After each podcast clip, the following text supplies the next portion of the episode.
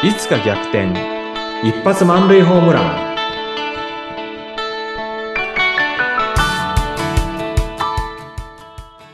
皆さんこんにちは。合同会社東きみなり事務所代表社員の東きみなりです。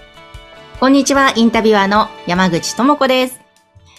えーさて、この番組では、東さんに、まあ、コーチングのお話とか、あと、プレゼンテーションコーチング、そういったお話などなど、いろいろな視点から伺っているんですが、ちょっと前回はいつもと趣向を変えて、雑談形式で、あの、割とね、私の声とか話し方の講師をしているので、声のお話が中心で、ちょっと、新鮮でしたね。盛り上がりましたね、そうですね。うんえーあの、ありがとうございます。いろいろ私もお話をさせていただきましたが。これからもっとなんか山口さんと雑談したいなって思いました、いいですね。うんなんか、あの、そういうお仕事的な視点の話もそうですけど、うんこう、東さんのもっとこの、なんていうんですかね、フランクな、うん明るいおじさまのキャラクターが伝わるような、はい全然関係ない雑談もありかもですね。そうですねうん。うんぜひちょっと、またまた小出しにしていきたいと思いますが。はいじゃあちょっと今日はどうしましょう？前回ちょっと声のお話で、なかなか、まだまだ話し足りない部分もあったんですが、うん。声と、まあうん、連動してうん。話し方とか、そういった部分っていうのもね、うん。大切だと思いますし、東さんもいろいろな思いを持っていらっしゃると思うんですが、うん。うん、いかがですか？やっぱりなんだろうな、熱い思いっていうんですか？うん。パッションっていうんですか？その人の中にあるね。はい。ちょっと昨日もあるところでですね、あの、ある対談を収録してきたんですけれども、途中で私スイッチが入ったら、やっぱりこう、身振り手振りも自然に出てくるし、何よりも声に力が入って、相手の方もこっちに身を乗り出してるっていうことがあったんですよ。うん。で、スイッチが入って、まあ、もともとその、その話題に対しては熱い思いがあったんですけれども、それがやっぱ声に出たんだろうな。まあ、声だけじゃなかったかもしれないけれども、一番はっきりしてるのは声に出たんだろうなっていうところは思ったんで、うん。なんだろう。情熱ってどうでしょうかね。大切ですね。あの、私も話し方レッスンをしているんですけれども、はい。もちろんテクニックはお伝えするんですが、もうそれよりも何よりも大切なのは、その人が何を伝えたいかという思い、うんパッションですね。ファッション。そこがあるかどうかって、やっぱり変わってきますよね、そこで。なんでしょう。例えば滑舌が悪かろうが、多少ちょっと声がちっちゃかろうか、でも、うんその思いがあって伝えたいというのがあれば、うん。絶対伝わると思うので、そこはベースとして大切だなって感じてますが。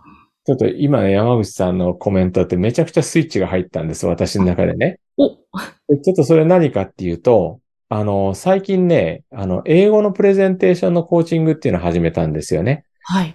もともとの思いとしてはどこにあったかっていうと、昔出たね、ある IT 系の大きなコンファレンスの中で、あの、スピーカー、登壇者は日本人、台湾人、韓国人、あとはどこだったかな？まあ、東南アジアのどっかの人だったんですけれども、あの、台湾とかち、あ、中国もいたね。台湾とか中国とか韓国の人たちって、発音が悪かろうが、文法がちょっと間違ってようが、もうなんかそういうのを超えて、もう熱く語ってくれてたんですよね。で、はい Q&A なんてもう本当にスリリングで、あの、見ててね、すごいなって思ったんですよ。うん。で、日本人の登壇者が出てきて、まあ、有名なね、企業を代表して出てきたんですけど、なんと、原稿をね、棒読みに近い状態で読まれてたんですよね。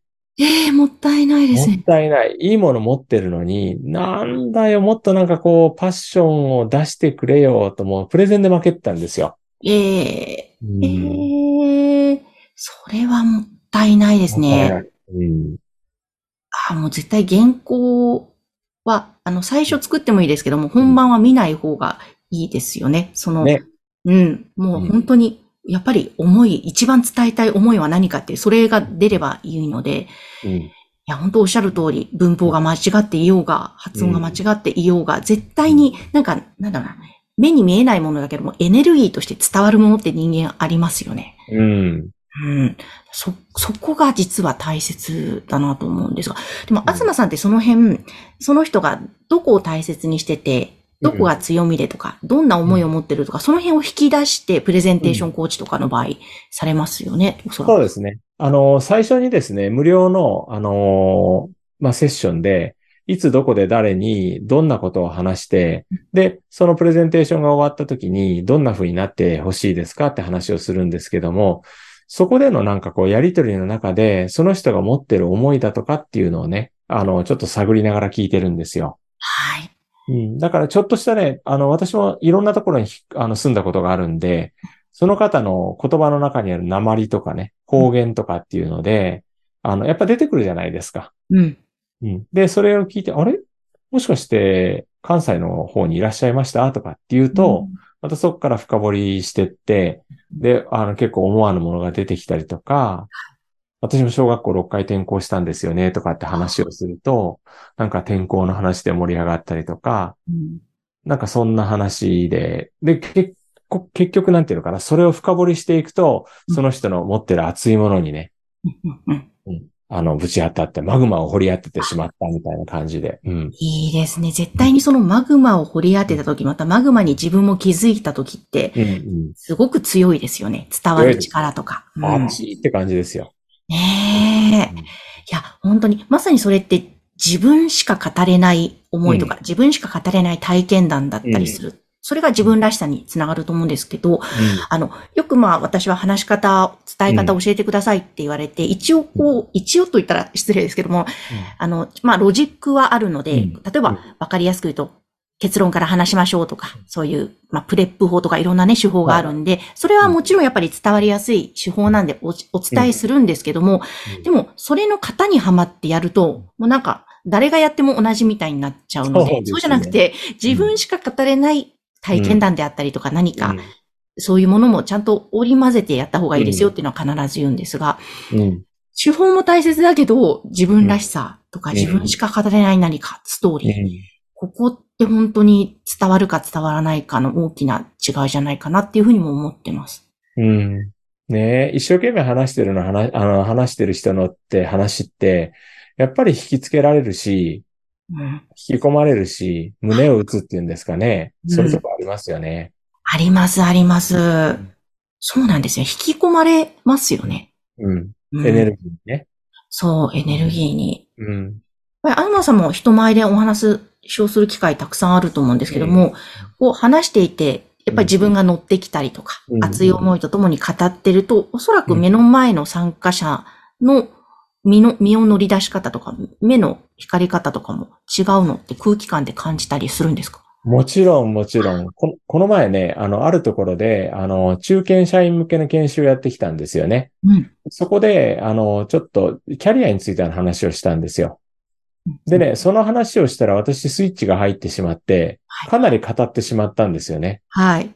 そしたらね、皆さんね、こう、もう本当に真剣に聞いてくださってて、さっきまで寝てた人も起きてて、へーうん、あの、聞いてくださっててね、あ、スイッチ入っちゃったなっていうところでね、うん。もうかなりのね、熱量で話して、で、ふと我に返ったらちょっと恥ずかしかったみたいな、あ、ちょっと入れすぎちゃったなみたいな、恥ずかしかったなみたいなことあったんですけれども、うんでもやっぱりやってる時っていうのは、あの、フロー状態っていうんですか？ゾーンに入った状態っていうんですかね？はい。それは感じましたね。うん。なるほど。すごい、すごいですね。フロー状態にうん。ですね。フロー状態、年取らない状態だったらいいんですけどね。そっち。はい。フローしのフロー。フローね。いやいや、もうね、素敵なね、年の重ね方をしているんで、東さん。うんそっかそっか。やっぱりね、えーうん大切ですね。でも、もちろんその大切な思いをうんしっかりと伝えるための後押しをしてくれるのがテクニックでもあると思うんで、そこも大切とは思うんですが、そうですね。ねうん。またちょっとそんなお話もしましょうか。今日も時間が来てしまいましたね。次回ですかね、じゃあ。はい。そして、えーうん東さんは、あの、最近ね、その、さっきもちょこちょこお話出ましたが、プレゼンテーションコーチングを始められたんですよね。はい。うんはい。えーぜひですね、こちら興味があるな、どんなことをしてるんだろう、どんなことを教えてくれるんだろう、興味ある方は、ぜひお問い合わせいただきたいと思います。こちら番組概要欄にホームページを掲載しておりますので、そちらからぜひお気軽にご連絡ください。東さん、今日もありがとうございました。ありがとうございました。